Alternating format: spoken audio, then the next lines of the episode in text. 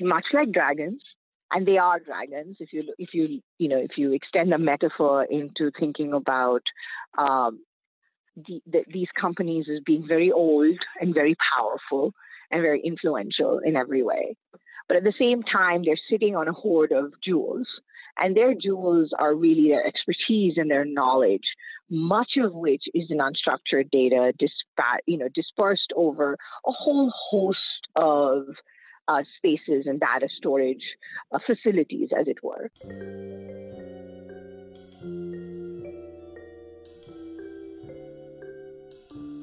Hi there, and welcome to Macro, Micro, Michael, Marco, and Startups at the Edge. otherwise known as M4 Edge, the show about startups with technology that can change how the economy functions. Technology that will change how the economy functions. We're closing out our first season with three bonus episodes. In each of these bonus episodes, we check in with our first three guests on the show Greg Mulholland of Citrine Informatics, Dipanwita Das of Sorcero, and Randy Altschuler of Xometry. These three really perfectly capture much of how tech is changing the economy. In this episode, we check in with Sorcero, which is changing how knowledge capital is used in an organization and what the knowledge economy really means. Sorcero is still small. It has just 14 employees, but that arguably represents the strongest growth of our initial three guests because when we first spoke with Dipanwita, they were at about three or four people and still with one foot in the friends and family funding. They now have funding from a few VCs and are part of the Plug and Play Accelerator program, the same group that helped launch PayPal and Dropbox.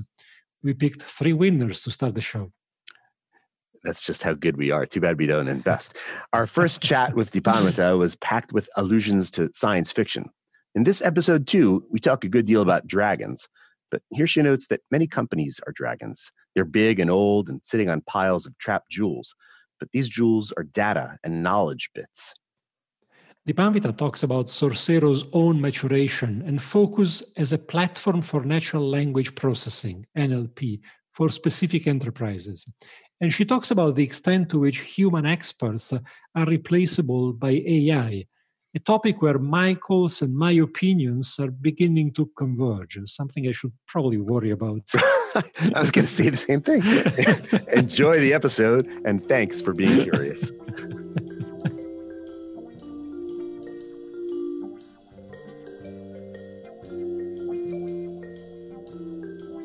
So, Dipanwita Das of Sorcero, welcome back to M4 Edge. We're glad to be able to catch you. Uh, thank you so much. It's a pleasure to be back. It's been a very exciting year, and I'm glad to also be able to catch up with you both. In, in thinking about our first conversation, I think it still ranks as definitely one of the most fun, if not the, if not the most fun. And I know Marco particularly appreciated it because it remains our most heavily sci-fi influenced absolutely, conversation yet. So You'll be happy to know that the company continues on its sci-fi fantasy uh, trajectory with this whole new dragon-based naming convention that we now have for our platform. Oh, oh, I, I expected nothing less, but tell us more. Tell us more about this dragon naming convention. Sure. So, in no particular order, you know, when we first spoke, we were just building out our beta, um, and that beta product went to market in the fall of last year. Um, and you know, we gathered feedback, did our pilot, did our own analysis of the market itself, and we have, as it were, the, the second generation or the first generation actually of our own platform built round up that went live on Halloween.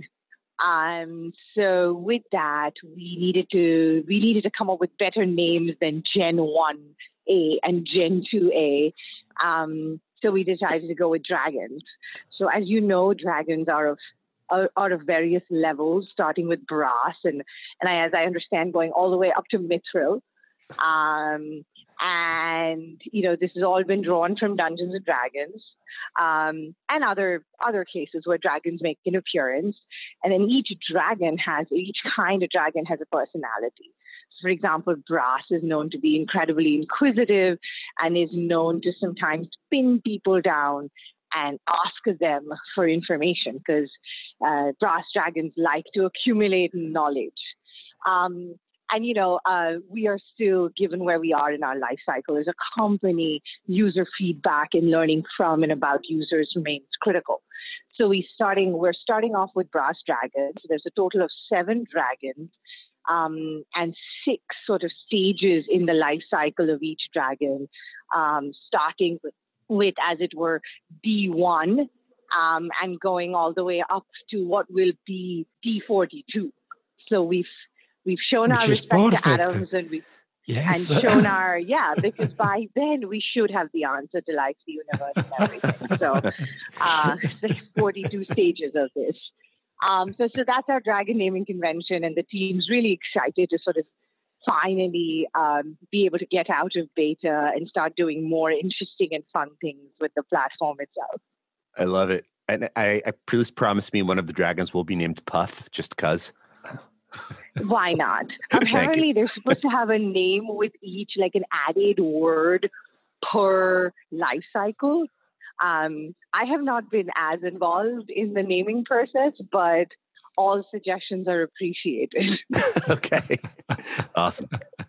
So, our listeners might be able to detect that you're calling from your cell phone, and that's because you're in a car on a, on a trip, and you, you were telling us you've been pretty busy traveling. So tell us a little bit about what you've what you've been up to. Why why are you traveling? And, um, I I have the question myself. Why am I traveling? Why am I not? I don't know. Something more magical than that. But uh, so there are two things. One is that you know I more officially took over revenue, and I was always sort of closing deals but I wasn't maybe picking them up from scratch as much. And I more officially took over revenue um, earlier this year. So, uh, you know, through that and through our uh, through us be, becoming a plug and play portfolio company, we have been delighted to be inundated in deal flow from all sorts of corporations that are coming to us uh, through plug and play and otherwise. Um, and as these things happen, um, I sort of travel around to go and meet uh, the teams on our customer side, and and many of these meetings need to happen in person. So particularly with Plug and Play, uh, since they host a lot of innovation teams of different corporations that we are interested to partner with. Um, we often have to go to Sunnyvale to their offices to meet with these teams. So that's been one side of it. Um, and then the other side is, you know, a couple of weeks ago, we opened our first price round, which we're very excited about. Um, and as you know, meeting investors face to face is always much more effective. Um, so I've been on the road also meeting with funds on both coasts and Boston. So you said you took on revenue, and I, I noticed from your your website that there have been quite a number of um, of HR changes when we when we met. You were you know yeah. i don't know three or four people. Um, you you had at that point a chief ai officer. I don't know if you have one that's not on the website but it looks like you, you don't have one now. So tell us a little bit about uh, the those HR changes? So one is, of course, as a team, we're expanding. So, you know, we are, as of this morning, 14 people, which is staggering and terrifying and amazingly exciting. So it's been great to sort of see the team expanding. Number two is, you know, as we grow as a company, we have much more clarity on the skill sets and the personalities of the people that we need on staff. Um, and we currently do not have, or we, we do not have uh, a chief AI officer because, as you know, um, Ken was Ken, Ken's uh, Ken's tech sort of powered our beta, but uh, we we all mutually agreed that the platform needed to be well architected from scratch in um, modular microservices way from from day one. Um, and that meant that we had to retire much of the work that Ken had brought in. Um, so we agreed mutually that it would be best if we started with a fresh set of skills mm. using some of the still some of the hybrid uh, AI uh, approaches that Ken taught us, but but certainly building everything from scratch based on um, much more advanced production level open source code, code and um, and you know a, a, team of dedicated NLP engineers. And we now have uh, two full time and, and adding more to that pool over the next several months. So that's one big change. The other one is we now have a chief product officer. Um, that's a significant step forward uh, in many, many ways. You know, product is obviously is we're a product first company, but I had been managing product, and it was getting to a point where me meddling in GitHub did no longer made sense. Uh, so we brought on Amy um, Gallagher, who we're delighted to have, who we met through our investors, Neely and Javier, and uh, and she's you know she's very experienced. She managed Priceline, uh, global product rollout. She managed the Army Corps of Engineers project management platform rollout globally. So she's very, very experienced. So she joined us in August as our chief product officer um, and is slowly but surely taking over product from me. And uh, what's been really important about that also is to have somebody setting up the discipline around product releases and QA and and managing that entire process and building a stellar group of UI, UX, and customer experience folks um, under her. So those are some of the more important, I want to say, critical HR changes and team expansion. These are pretty exciting, Dipamrita, and uh, they're very clear, uh, very clear signs of uh, the growth and maturity of the company. How are they reflected in what you are offering to the clients? So I think two things I want to say in the maturity of the company. As you know, when we first spoke, we had made a bunch of assumptions and we were still exploring the market and doing these hour long customer interviews. And we ended up in the course of last year alone, over a period of maybe four or five months, talking to over 300 corporations across a bunch of different industries, a bunch of different verticals.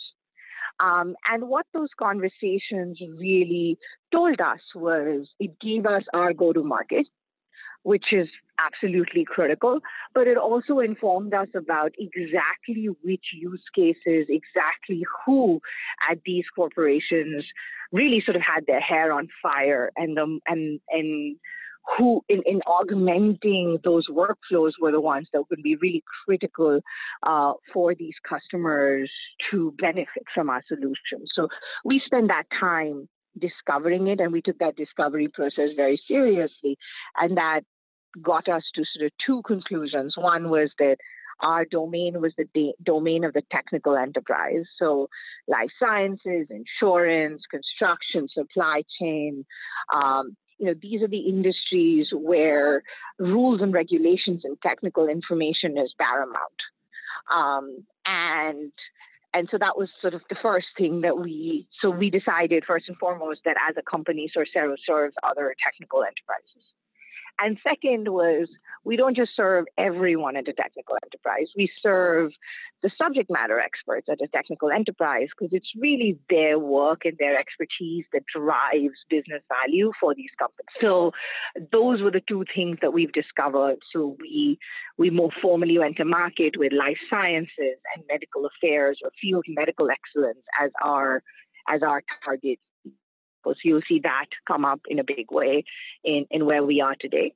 The second is particularly with our partnership with Plug and Play, we found that we had a lot of inbound demand from insurance companies. Um, and, and as a as a small company, you know, doing two use cases, two verticals is is pretty hefty. It's a pretty heavy lift. So what we decided was that we were going to let insurance be purely inbound um, particularly through plug and play, but but inbound nonetheless. Um, and that's sort of become our second vertical or second pool of use cases. And then the third point of maturity that I want to say uh, covers all of this is really making the transition or the decision that we are going to be a natural language processing platform, not a single product. Um, and everything that we build from the AI engine itself to the user flows, all of it, the workflows themselves, all of it is going to be configurable, um, very much the Lego block philosophy. So there's been a lot of evolution and maturity, both in the product and the platform, as well as in how we approach the market. When you say you're an NLP platform as opposed to a single product, t- tell me more about what that means how does that reflect in the offerings and in how you interact with clients and you know what, what the thing is absolutely um, so um, our our sort of discovery process, of course, talked talk, taught us about which markets. But the things that are really important about those markets or those use cases are twofold. One is much like dragons, and they are dragons. If you if you you know if you extend the metaphor into thinking about um, the, the, these companies as being very old and very powerful and very influential in every way.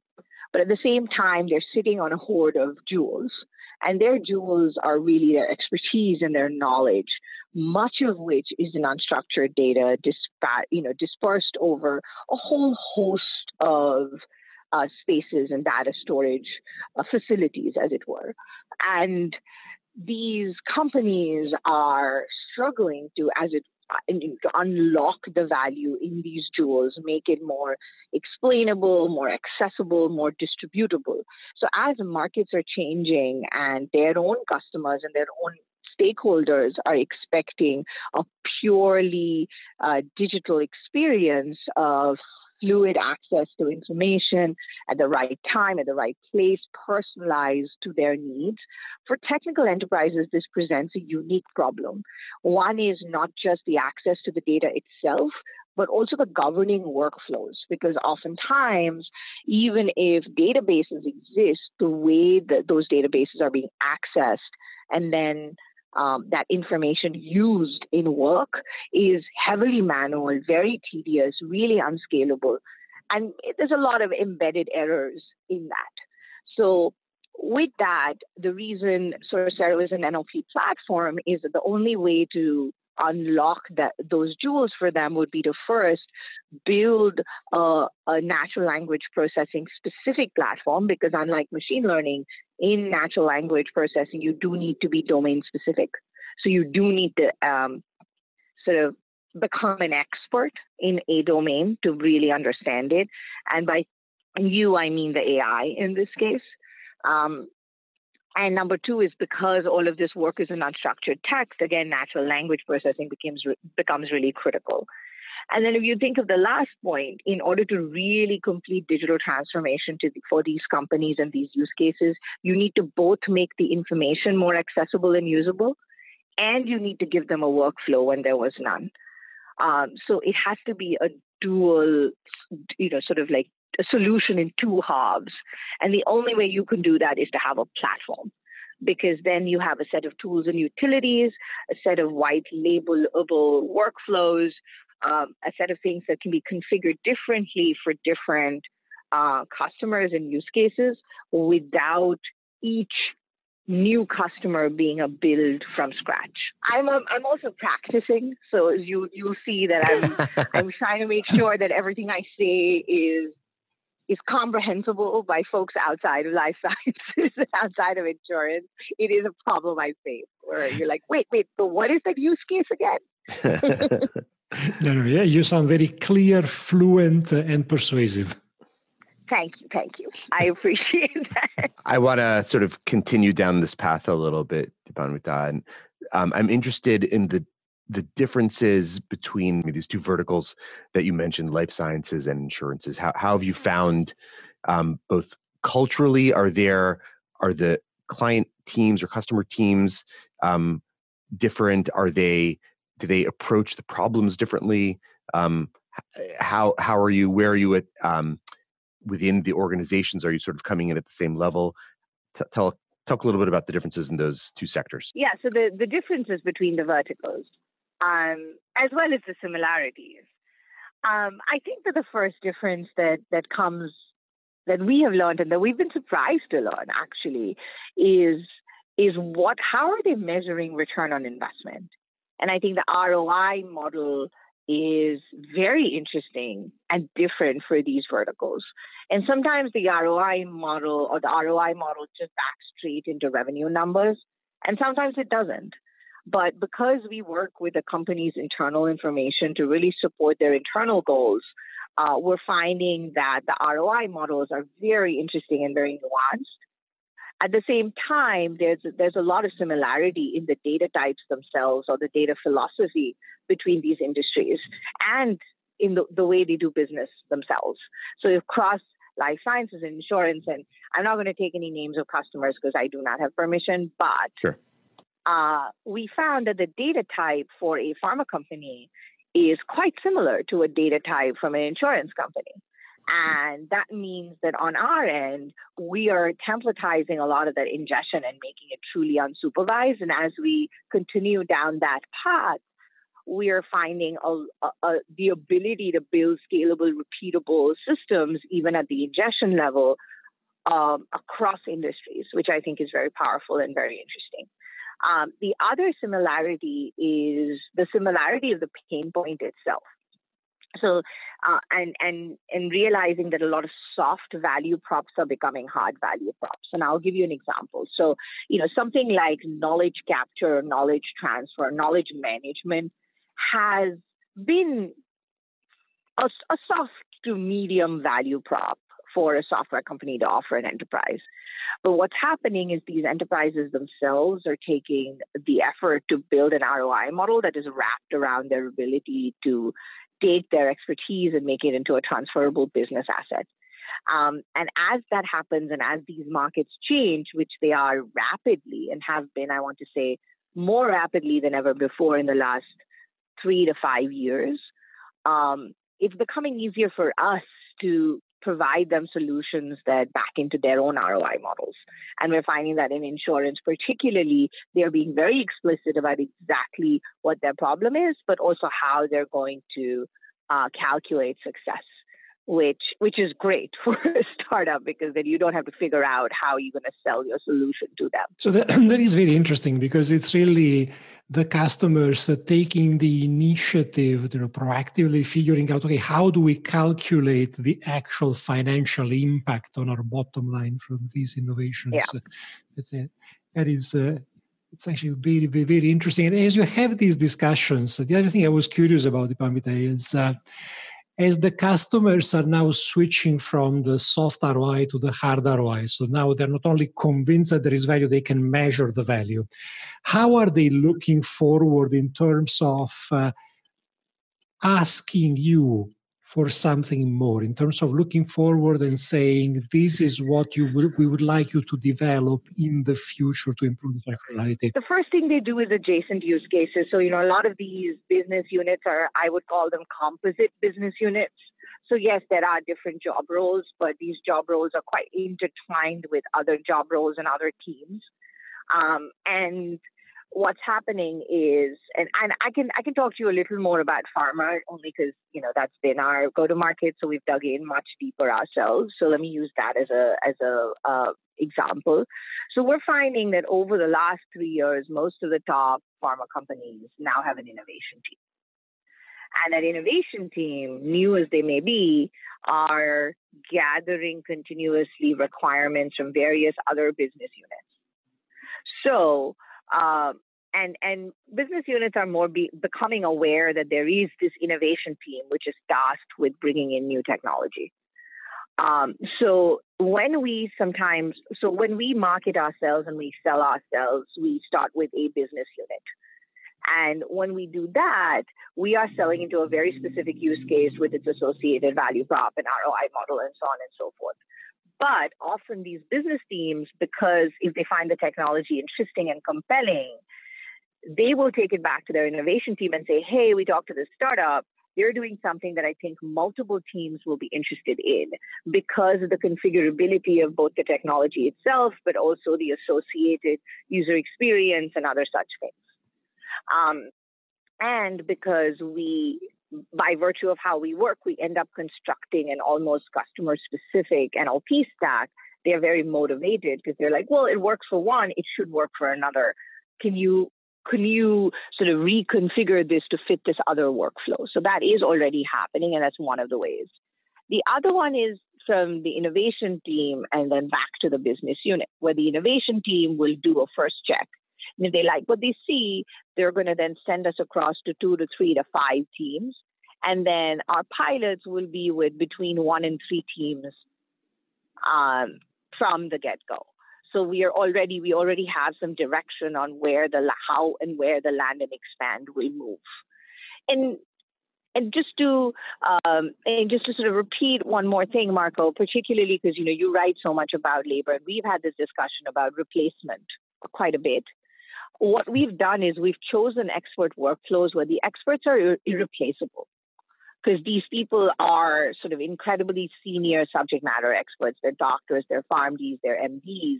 They cannot inherently be replaced by a machine, but they can be scaled using uh, machine technology. What What do you mean scaled in this sense? Can't be so let's say I am I am I am yeah. Let's say I'm a subject matter expert at a life sciences company. I'm a let's say I'm a medical science liaison, right? And as a medical science liaison today, I'm talking. I'm able to connect with ten key, key opinion leaders per day. If I had my information systems better organized in a single, elegant, scalable workflow, I may be able to talk to 20.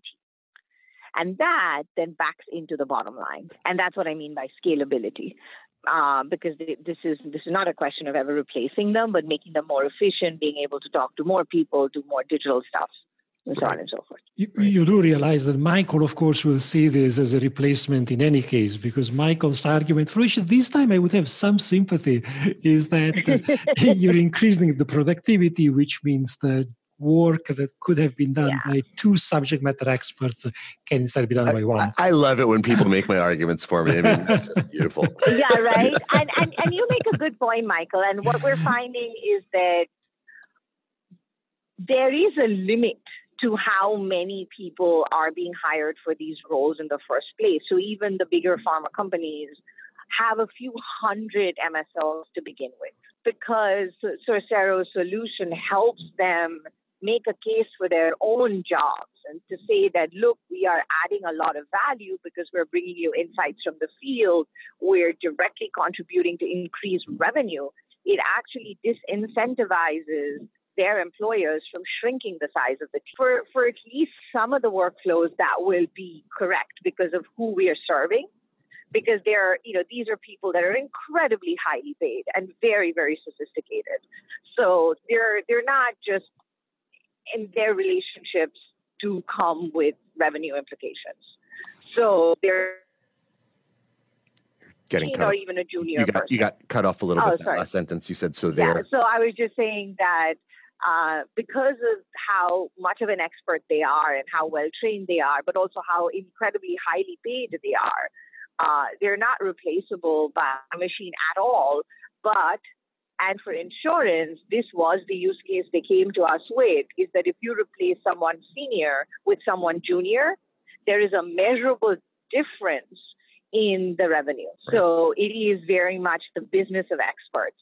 Um, and again, this was, we obviously chose this because this is where we see the most value creation for an enterprise is in augmenting their existing expertise not just sort of optimizing by kicking people out. So I feel like we should uh, we should wrap up at, at this point. If you remember, our our uh, signal uh, closing question has been, um, you know, how do you see the next twenty years evolving? But for this conversation, I'm going to ask a slightly different version of it, which is, does your view has your view of AI in the workplace and its future evolved over the last year? How do you see it differently? Um, yeah, absolutely, absolutely evolved. I see it differently in a couple of ways. I think, of course, it starts by differentiating between the work that you do with language versus the work that you do in numbers. And, you know, predictive analytics and predictives will always remain a very, very important part of how AI transforms the workplace. But without finding a way to better use and understand and manipulate the, the data and the information in un- unstructured technical text, that transformation will never be complete. So I think the understanding that explicitly has been really important. Um, I think the other thing that has been become very apparent to me is that you cannot bring in new solutions that um, the vastest majority of an enterprise does not touch. So if you really, really want to scale your solution across the enterprise, it needs to be brought down to the level of everybody. And so making sure that transparency, ease of use, intuitiveness is maintained, even in an AI powered application, is particularly, I want to say, in an AI powered application, has become even more explicit. Um, and last but not the least is I want to say that I'm really impressed with the pool of customers and companies we have talked to. Um, they are, they have been very thoughtful. It's very clear that a lot of time is being spent thinking about this in very real, constructive ways. And when we talk to business units and enterprises, we are not having to explain ourselves in the way that I thought we would. And that's been absolutely brilliant. All right. Well, it's been great catching up with you. Sounds like you guys are really moving on on uh, a bunch of different and exciting tracks. So congratulations and, and good luck as you continue to grow. And uh, good luck with the rest of your your travels. And good luck with the dragons. Thank you. And with the dragons. Thank you, Michael. Don't Thank get you, burnt. Marco. with the dragons. All right. Take care. Thanks. Take care, Dipanwita. Dipanwita. Bye. Take care. Thanks to the folks over at Podblade for editing this episode. Podblade is an affordable podcast editing service focused on making podcasting more accessible by offering all in one podcast editing, starting at just $20 per episode. We learned the hard way that audio editing is one of the most time consuming parts of the podcasting process. That's why we're now using Podblade to edit our shows. Check them out at podblade.com. That's podblade.com. And tell them M4 Edge sent you.